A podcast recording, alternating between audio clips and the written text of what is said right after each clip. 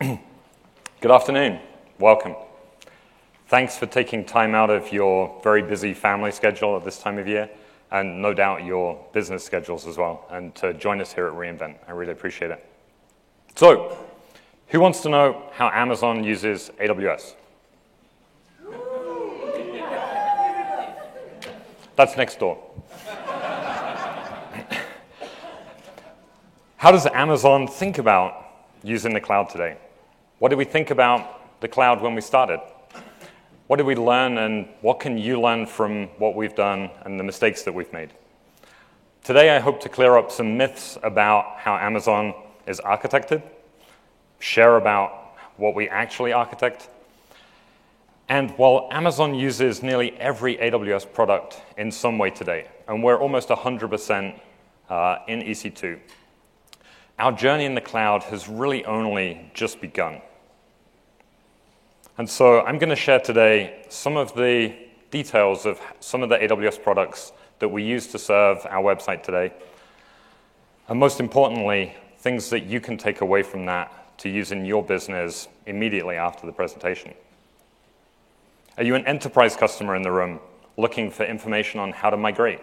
Are you a partner looking for opportunities to actually help those enterprises move? Hopefully, you'll be able to use some of the things that I talk about today to take back to your business and use right away.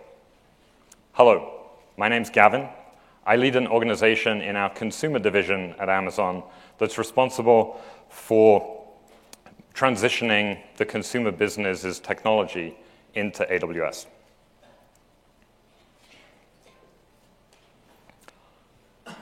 Let's think for a moment about the priorities for Amazon. I'm hoping that our priorities match your priorities because our customers, in many ways, are likely to be your customers also. And as I was putting this slide together a couple of days ago, I was reminded about a Jeff Bezos quote that I heard a long time ago. In the future, no customer will ever expect or want a higher price. In the future, no customer will ever say, I want this website to take longer.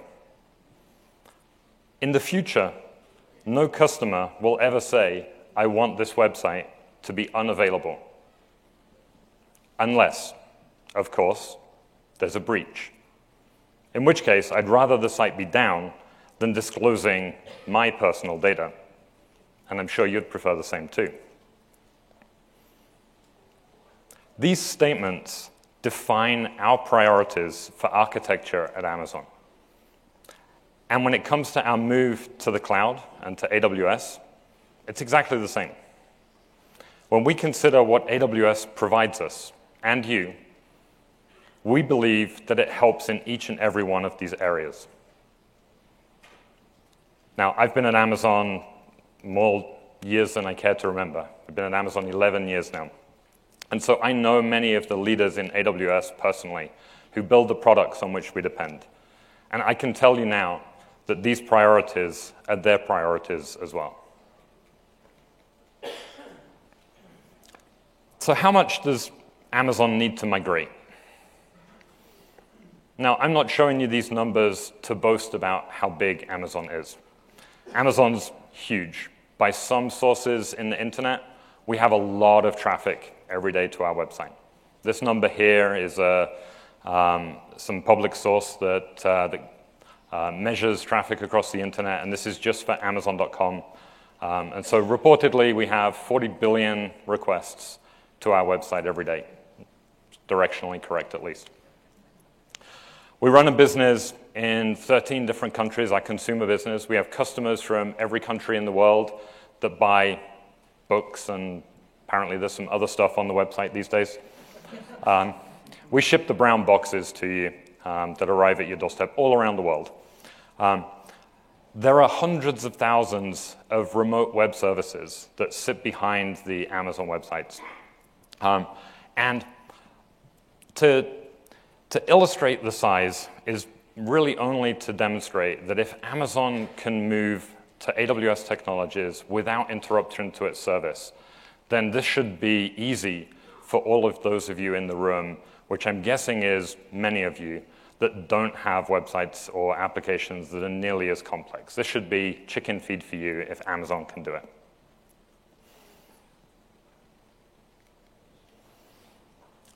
So, despite some myths that you may have heard, Amazon has not always been on AWS. Amazon's a 20 year old business, the cloud, not nearly as old. We started out where I'm guessing some of you in the room are today on premise fleets, databases, frameworks.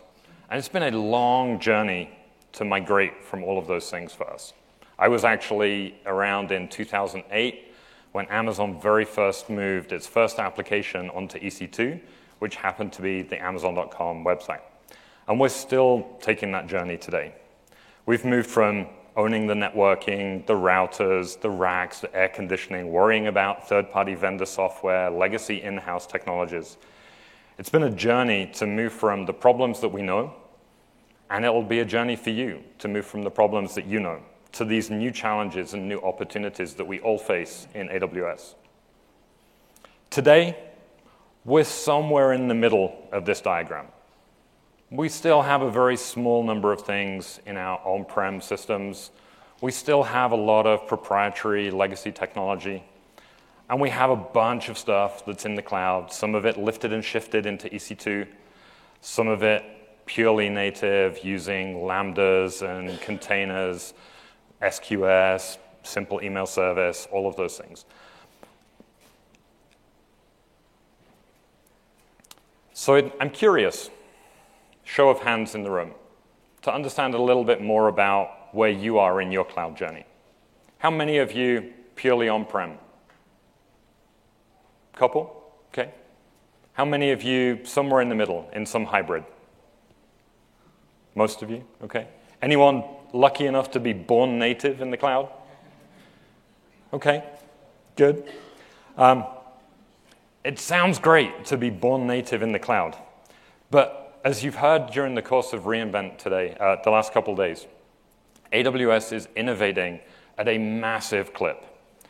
And just because you're all in on the cloud doesn't mean that you can sit back and call it job done. For Amazon, it's also true. In some respects, our journey in the cloud is still at day one. And that's a really exciting place to be. I'm excited about what we've seen at Amazon and the opportunities that moving to the cloud gives us. Being here at reInvent and experiencing how all of you are embracing the cloud and what opportunities you've been able to unlock gives me even more confidence that this is the right journey for Amazon and for everybody else.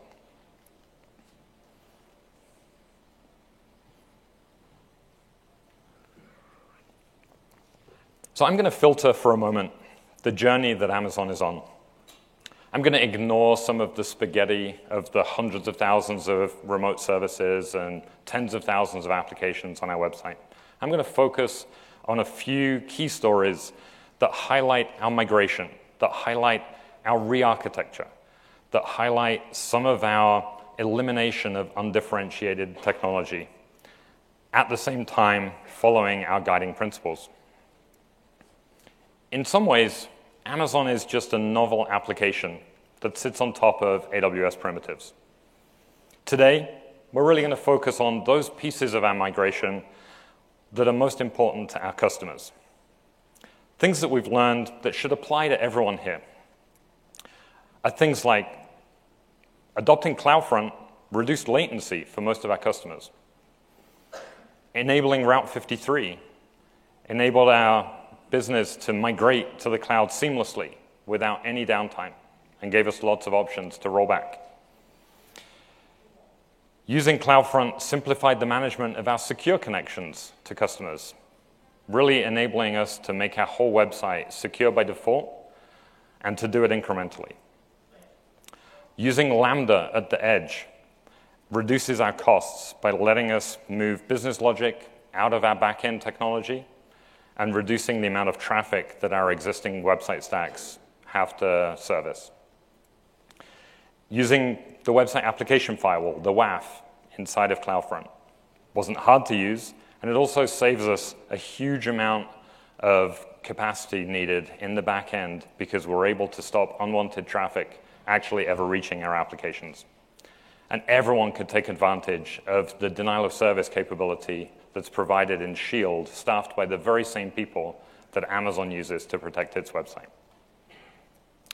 Hopefully today, you'll see that Amazon.com's architectural design and how we use AWS is something that you should absolutely consider using yourself. Let's take a look at a little bit more of the details.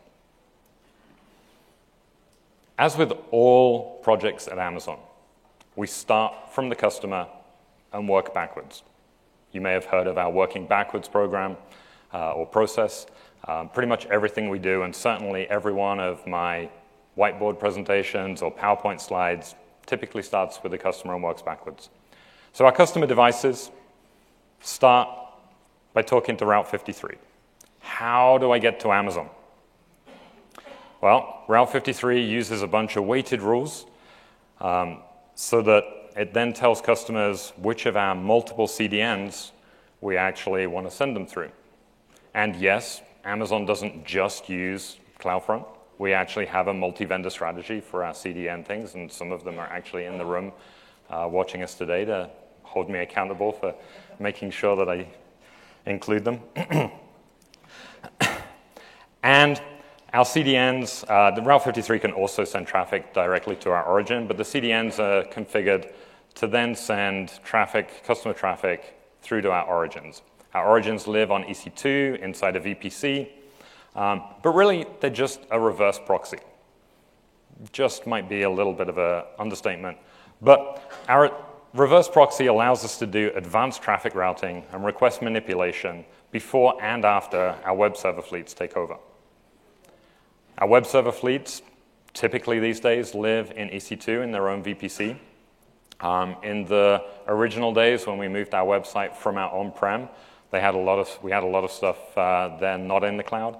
Um, but now as we're in the cloud, we're, we're able to route different traffic to different parts of cloud technologies. So applications that live in containers, we can route individually and separately from applications that live on EC2 instances or in Lambdas. The important part here was this architecture allowed us to do migrations incrementally. So we were able to leave our gateway pages in our on-prem data centers while moving our product detail pages into the cloud. Why would you want to do this? Well, for us at least, it was about an incremental migration. Amazon has tens of thousands of applications owned by thousands of different development teams. And we wanted to be able to move each one incrementally and independently from each other. We're also a very data driven company. And we innovate incrementally as much as we innovate in a revolutionary way. And so we were able to evaluate each and every one of our migration steps and ensure that each one of them improved the customer experience each time. Tools like our origin proxy allowed us to do that very well. But with the launch of uh, the application load balancer, you can do the same thing using routes in, in ALB. Now, let me dive into the architecture and I'll show you some of how each part works. We'll start with Route 53 to make sure that our customers can get to the right place.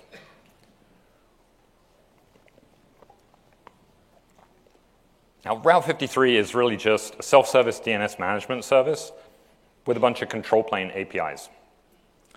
It's got a weighted routing policy that allows Amazon to direct traffic to different places. Talked a bit about that before. You should think about doing this. If you're in the process of migrating to the cloud for some or all of your workloads, think about having the ability to dial up and dial down your traffic with weighted CNAMEs to your new applications. What if your new version of your new website doesn't work the way you want? Wouldn't it be nice to be able to roll it back in just a single minute? Amazon's learned that the best way for us to do that, the fastest and safest way for us to do that, is to actually use the Route 53 configuration APIs. Let's look at what www.amazon.com really is. Any of you with a laptop open right now, you can go do an NS lookup and you'll get something that looks very similar to this. Hosted by Route 53, www.amazon.com is actually just a CNAME. Canonical name points to www.cdn.amazon.com. And then cdn.amazon.com, in this particular example, is just a weighted CNAME for our CloudFront distribution. But this might also list some other CDN vendor, or it may list our origin. It depends on the weighting that Route 53 does for any given request. So if you do this enough times now in the room, you'll probably see a good mix of all three of those.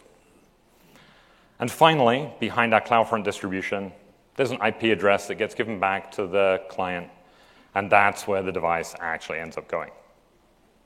That's where CloudFront starts processing the traffic and then decides whether or not to send it on to our origin. It's easier to see in a picture. User types in the website address, Route 53 does its magic and decides which of our origins or CDNs to send that traffic onto. If you want to try this, you can set it up in Route 53 just by creating a record set in your origin. Then you set weights on each CNAME, create a weighted routing policy to the origin and the CDN. That way you can just mix and match as and when you see fit. Why is that important? Well, many times you want to do your own application experiments. Sometimes the CDN vendors or your origin may be doing some maintenance and they want you to switch off for a, a while. Being able to switch really quickly and really easily, super important, at least to us. This is how Amazon switched from serving all of its traffic from its origin to using multiple CDN providers and allowed us to do a major migration with really, really tight control and no code changes. Now this is great because now you can actually measure the impact of your migration on your customers as you dial up each of these changes. So what does this really look like? Well, here's a screenshot of our AWS console for cdn.amazon.com. First, you can see that there's a CNAME. Second, we just set some common TTLs, time to lives, so that when we make changes to our records, there's some predictable behavior across the internet as different providers update their DNS records. Third, we just put in our CloudFront distribution in this case, or any one of our other CDN endpoints, or our origin. Then we just select a weighted routing policy and then we enter the weights that we want. In our case, we've got multiple entries here, and we like to think of these weightings as a percentage. So 95 here for us represents 95% of our traffic is going to get routed through our CloudFront distribution in this example. Now, don't worry if you're one of those 5% of customers that's trying to visit our website right now, you're not going to get black holed. You're just going to get sent through to one of the other CDN providers. Now, I'm a builder at heart. And I know this sort of functionality and flexibility could be built in other ways. I could have architected a whole bunch of different stuff to do myself. But honestly, it's not differentiated for me. I'd rather have someone, I'd rather be able to do something else to help customers get to Amazon faster. So let's go improve latency. Wouldn't you like to improve latency for every one of your users without changing a line of code? No one? Really? okay, maybe I can finish early and we're all good here. Here's how Amazon was able to do this without changing a line of code. Maybe no surprise, but for Amazon, the latency experienced and observed by our customers can be the difference between a conversion and an abandon. It's extremely important to us that our customers experience the absolute fastest possible website. CloudFront's distributed POP locations, and indeed other CDN vendors, reduces specifically the time it takes to connect a TCP connection directly to a client. It reduces the physical round trip time the physical distance that the connection has to travel from a customer's device and between our servers. Behind CloudFront, we then use routing rules um, so we can measure the impact of changing those data centers, availability zones, whatever we want to do behind that. Importantly, CloudFront reuses the connection between its servers and ours. So it doesn't have to reestablish them for every connection that the customer makes. They terminate TLS or SSL for us at the edge. Super, super important given the multiple handshakes that TLS has. It's critical that that doesn't have to traverse very large distances.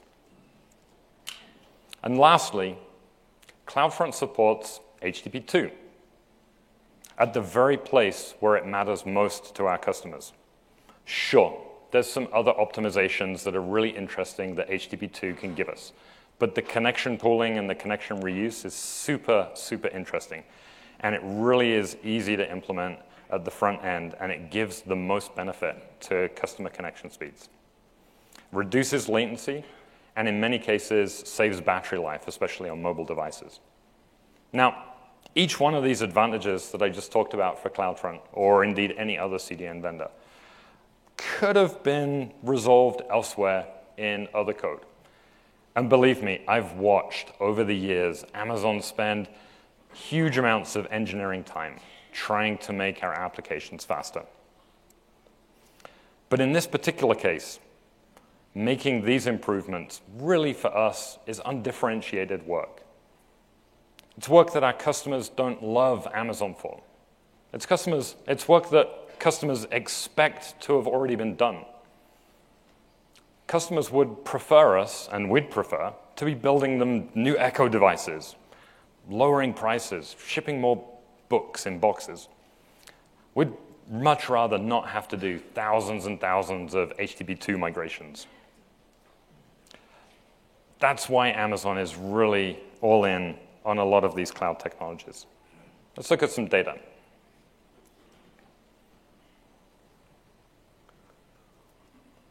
What we're looking at here is the average latency of Amazon's website as seen by customers.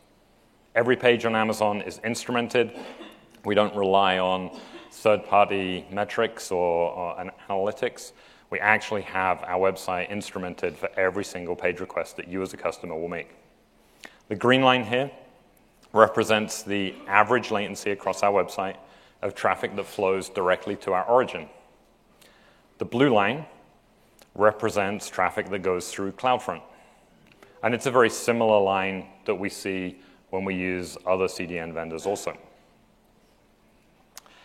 What you can see here clearly is exactly what our customers see.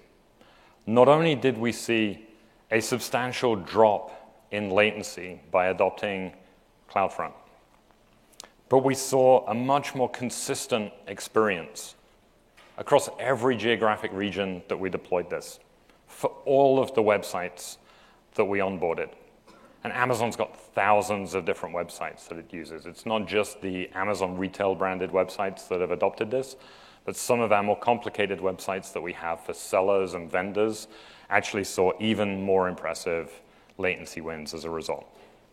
The average latency win for websites in North America was somewhere in the region of 200 milliseconds. How often do you get a site wide improvement on latency of 200 milliseconds without writing a line of code? Not very often, I would bet. The biggest latency wins that we observed were actually in areas of the world where there's significant mobile penetration, but terrible network performance.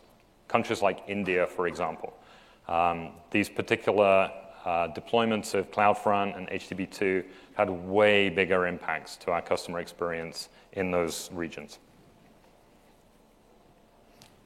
SSL termination, connection reuse, substantial components of the improvements that we saw here. But now that we can see that the performance of our website is much more predictable for our customers, importantly, we're now able to see the improvements that we make or the effect of the improvements that we make through actual code changes that we make in our application. Before, we couldn't always be sure whether we were improving latency because there was just too much noise on the internet for us to see the improvements.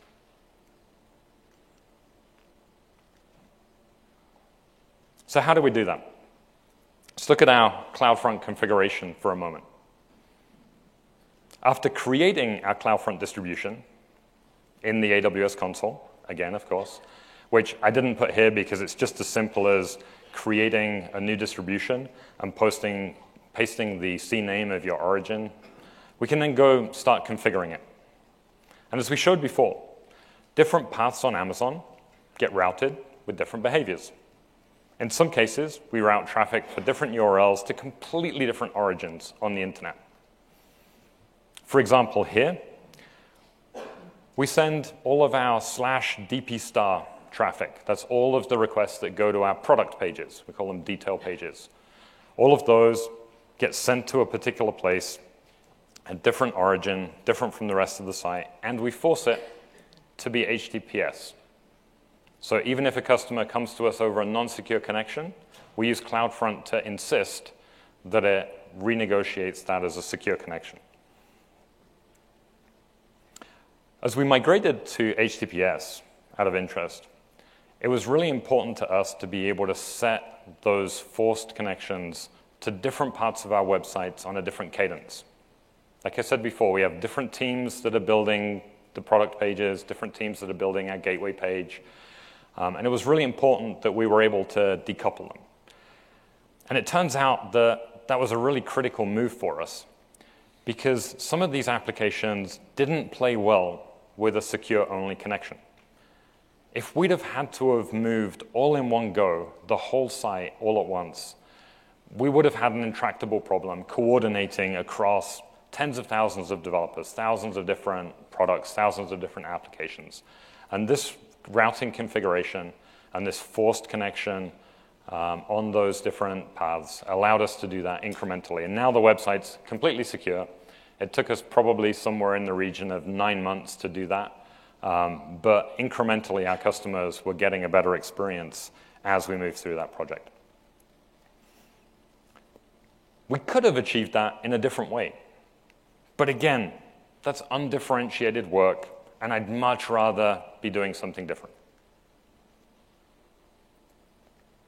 For example, making my websites more available and making them more secure for our customers. So now I'd like to share a few things about what the Amazon consumer business has learned over the last few years with respect to security and defense.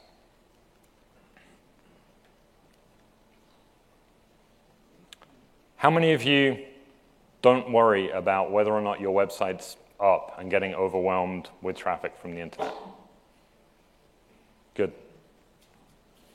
Amazon takes pride in our reputation as one of the most trusted brands in the global e commerce industry. Part of that trust comes from having a website that's up and having a website that's fast. We think about denial of service more about availability than we do about security. It's a bit of both, but for us mostly, it's about availability. Robotic traffic and DDoS attackers can hurt both availability and speed if you let them. And we all need defensive solutions to make sure that we can protect ourselves against them. Our philosophy around this is simple. We will always prioritize humans over robots when we're in a situation of limited resources. We're in the cloud. I hear you all scream, but the cloud is infinite. Sure, the cloud is infinite. When you're Amazon, it's a little less infinite than for other companies, but for us, actually, the, the problem is even if the cloud was infinite, we would have to pay for the resources that we used to protect our website against all of these people, things that want to visit us. And so we take specific decisions about how much we're willing to spend to serve the traffic that comes in.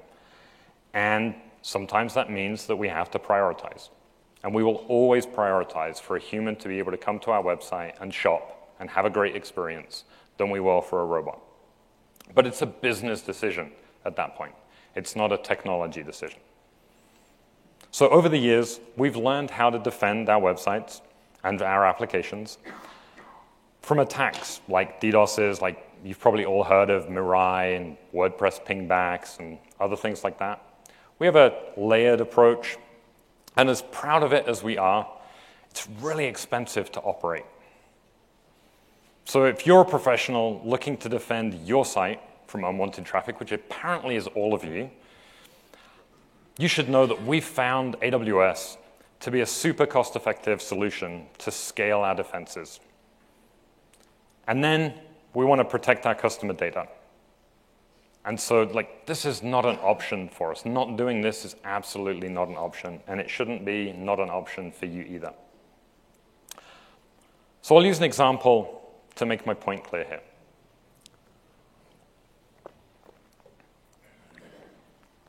As it may not surprise you to hear, Amazon doesn't use WordPress on its website. I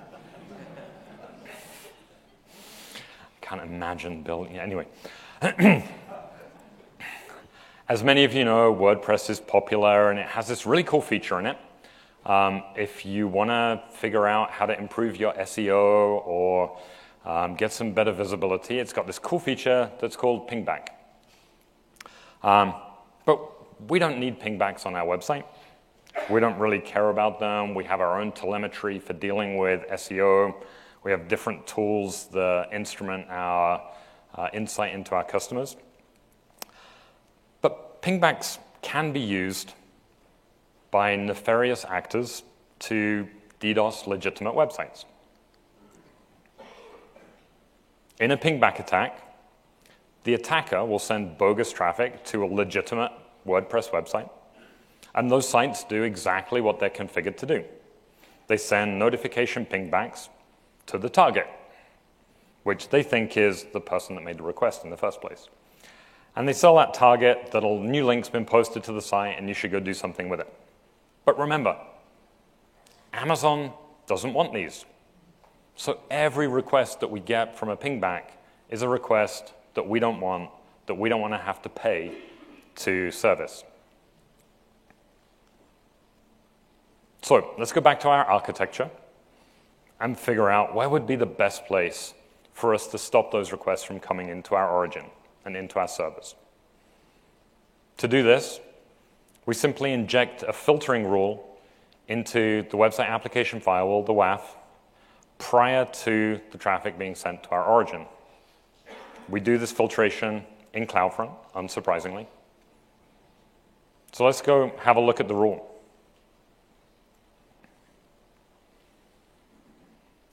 Most legitimate WordPress websites won't have altered the request signature that you can see here.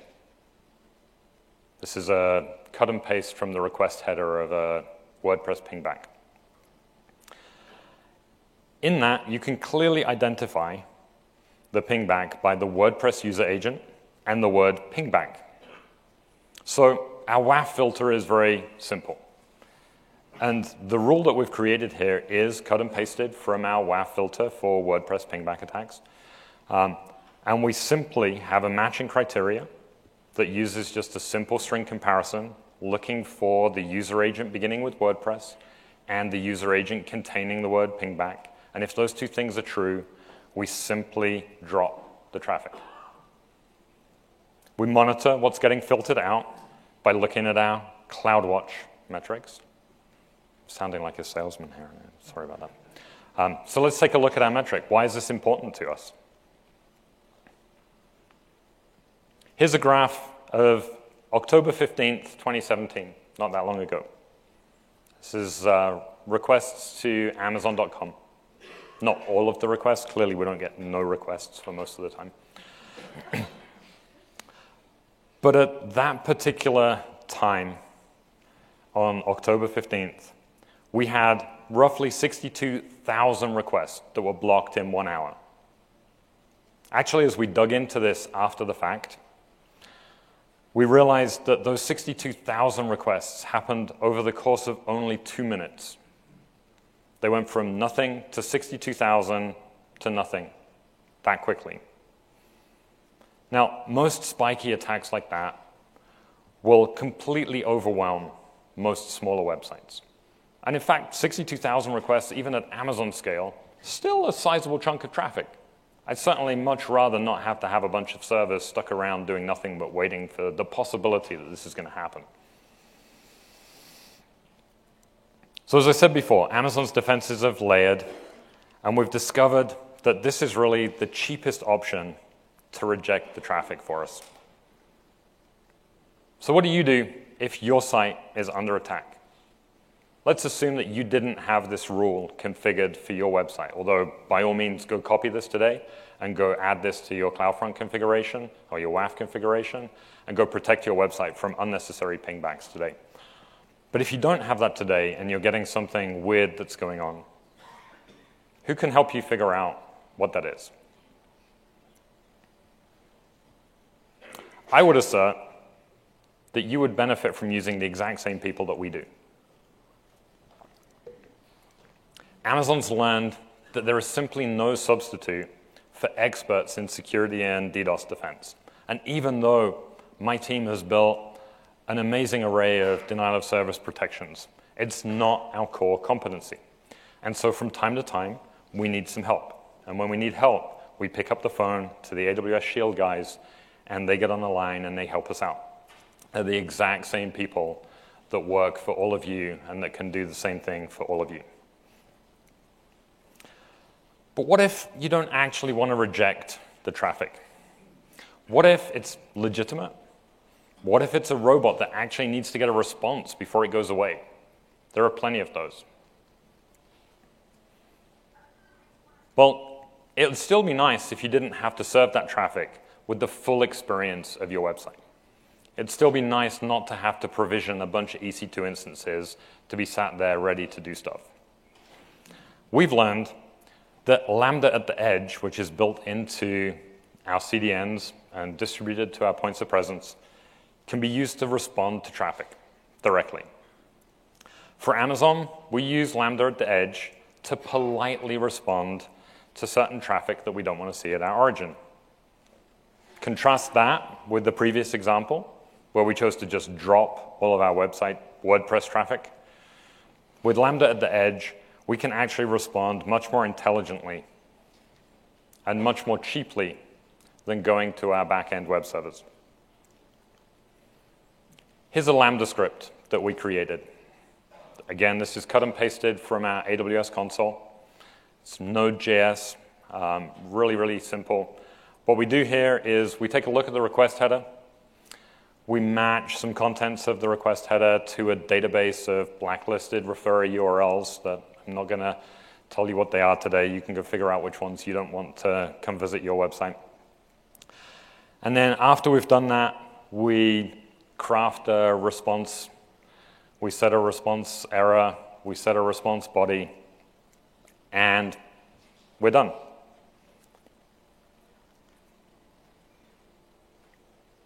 How do you do this for your website?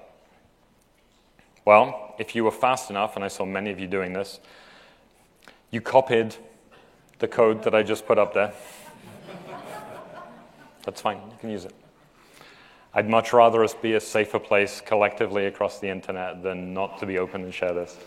Um, but you can go to your AWS console, paste that code into a new Lambda, copy the ARN for that version, and then go to your CloudFront configuration. And in your CloudFront configuration, you can now go on a new event type, just paste that ARN for your Lambda function, and you're golden. We, we use an event type of viewer request. So each time someone or something goes and visits our website and hits that CloudFront distribution, that Lambda will fire and will evaluate the response header, uh, the request header, and we'll determine if we need to send a polite response back to them before letting them go away. One of the things, however, that I should caution you on is we learned very quickly that there are some scaling limits to using things like Lambda at the edge. And not every website will fit within those scaling limits. The important thing to know, though, is for the most part, those limits can be changed. and most importantly, raised. So if you're thinking about serving all of your website through a Lambda at the edge, go work with your AWS account manager, go work with your AWS support contacts, and make sure that the limits that you have are actually appropriate for what you're using. It's very easy with the default limits to overwhelm the thresholds that you've got set and have your customer traffic throttled. Well, that's all well and good for availability. But what about protecting customer data should your denial of service actually result in a compromise? Security breaches aren't just about the impact to your company. In many cases, there's bigger collateral damage to perhaps entire industries.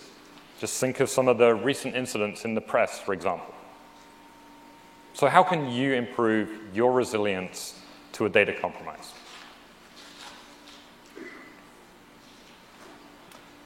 Another of the security and defense features you'll find in CloudFront has its roots in solving a problem for the Amazon consumer business. Any of you familiar with PCI audits? They suck, don't they? and they suck for good reason. Like, we don't want our customers' data and our customers' critical payment instruments to be compromised. And as engineers and as builders, we also don't want to spend thousands and thousands of hours talking with regulatory auditors, going through each line of code to prove that we don't allow that data to be compromised. At Amazon, that gets pretty tricky. I like to joke that Amazon really is just a federation of startup companies. We have some governing principles and checks and balances like all good corporations do. But what it means is we have lots of pieces of software built by many different two pizza teams that are all only loosely conjoined with each other. And as you can imagine, the complexity and the volume of the software that was subjected to audit back in the day was starting to get lengthy and cumbersome. So we decided, why not just encrypt all of our sensitive data? All of our customers' sensitive data, more importantly. We started off with credit cards. We uh, then moved out to bank accounts and social security numbers, and, and now we do this for lots and lots of our customer data. And we did that at our origin proxy, so that our application servers wouldn't actually have to ever see a credit card.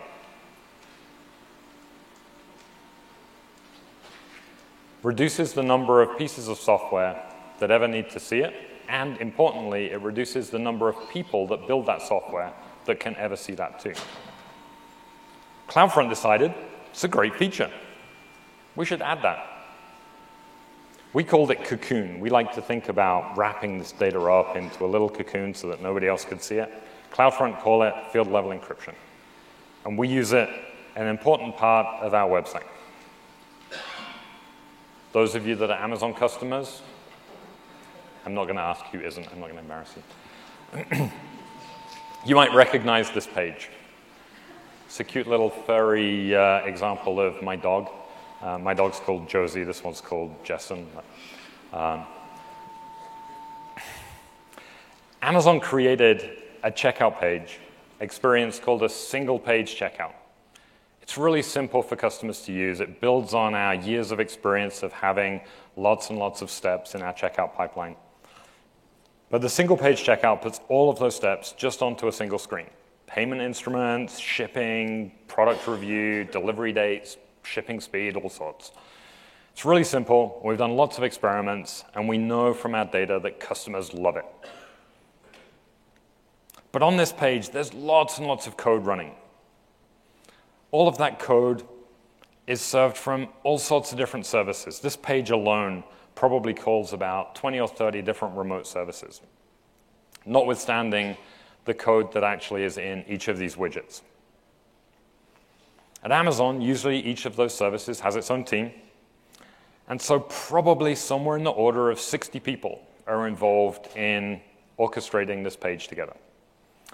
When you add in networking, monitoring, hosting, testing, all of those teams that actually go to getting this code into production, there's probably about 250 people that were involved in creating this page. Anyone feel comfortable giving their credit card today to 250 strangers? No? No, me neither.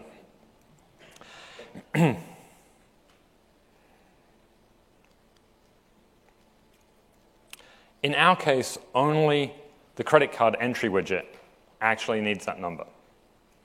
And so why should we make it available to all of those different teams?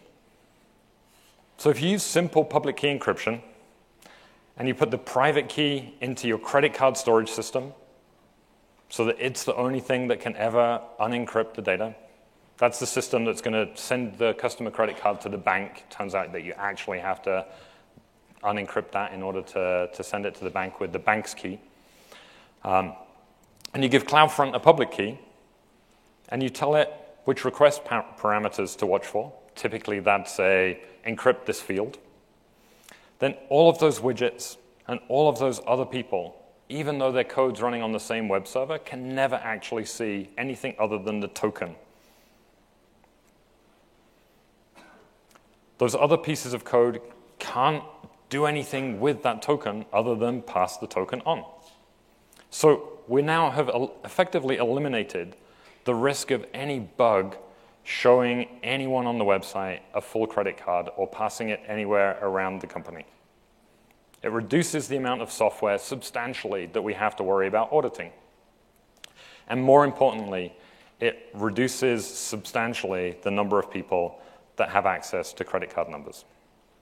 For us, this is the best way of enabling our front end engineers to innovate on amazing customer experiences without ever having to worry about regulatory compliance. This data protection for Amazon is something that we take extremely seriously, and I'm sure you do too. And I'm very happy that I was able to be a part of the team that helped CloudFront actually add this feature to their product. But while we're on the subject of credit cards and spending money, some of you may know that our leadership principles include the concept of frugality. Sometimes you see at events like this, it's hard to imagine that, Amazon is, is frugal with things. Um, actually, it's really important to us that we're able to spend money on the right things so that we can keep our prices to customers low. And with the tools that AWS gives us, they're great for managing single applications. They're great for managing a small number of simple things. But when you run at the scale of Amazon, it turns out you have many, many thousands of things that you have to worry about. And we have a lot of complexity in how we manage that. Fortunately, AWS provides us with a great SDK that lets us build tools that make sense for us. We have a lot of configuration. Amazon's got thousands of websites, 13 different countries, 100,000 services. Each of those sites typically has some difference in their configuration. But for the most of it, it's really important that we keep things consistent. The way we improve our availability posture typically is by making sure that things are consistent. We find good practices, and we want to make sure that everyone observes those good practices. So, how do we do it? Well, earlier I mentioned I was really excited about Route 53 having or being a DNS server, but with configuration APIs. Here's why I was excited it enabled us to build software tools to apply our changes and prevent mistakes and maintain consistency really, really easily. As just a single enterprise customer, I, am forced to realize that we have a bunch of different ways that we manage our company that are different from how AWS manage their business, that are different from how you manage your businesses. And it's really important that we're able to build our own tools on top of that. Ultimately, corporate governance, whether it's a legal or compliance thing, or whether it's just about operating under your own best practices, it's a personal choice. It's a business choice about how you choose to do that. And it's not a product that you can just simply buy from AWS because it's personalized to you. And so it's a shared responsibility, and AWS SDK enables you to put that together.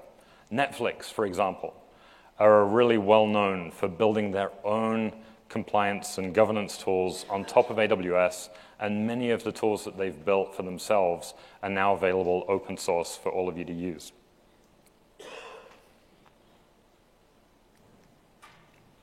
One of the tools that we built that's related to CloudFront is a simple command line script that enables us to very quickly switch CDN weights. Super important that we're able to do this in the event of an outage. We can automate this so we can respond to an alarm and fire this off. Um, but this particular example is simply setting our CDN weights to a different distribution than they were before. Let's have a look at the code for that. If your cameras have good enough resolution, you can probably actually see that. But this is all of the code that actually runs that CLI. First, we simply include the AWS SDK in our code. Second, we build an object that contains all of the changes that we want to make. Third, Here's where we do our corporate governance thing. We have a best practice where we want to ensure that the weights are split evenly in percentages. And so we just make sure that what the operator typed into the CLI actually matches our best practice. So we just check in here for adding up to 100%. And then finally, we actually commit that code to the AWS API, and it responds back to us with the results of the changes that it made. Now, naturally, in order to run this program, the user needs the right credentials and the right passwords. So you can't go run this on Amazon.com today and change our CDN weights, thankfully. um, but you can certainly use this to change your own configuration for your own CDN um, and or build tools that are very, very similar to this to control how you use other AWS uh, resources today.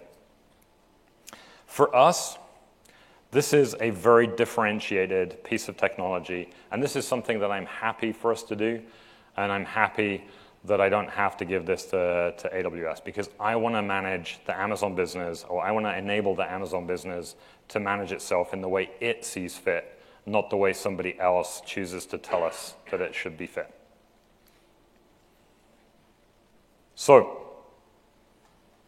that was just a whistle stop tour through some of our stories of using AWS today.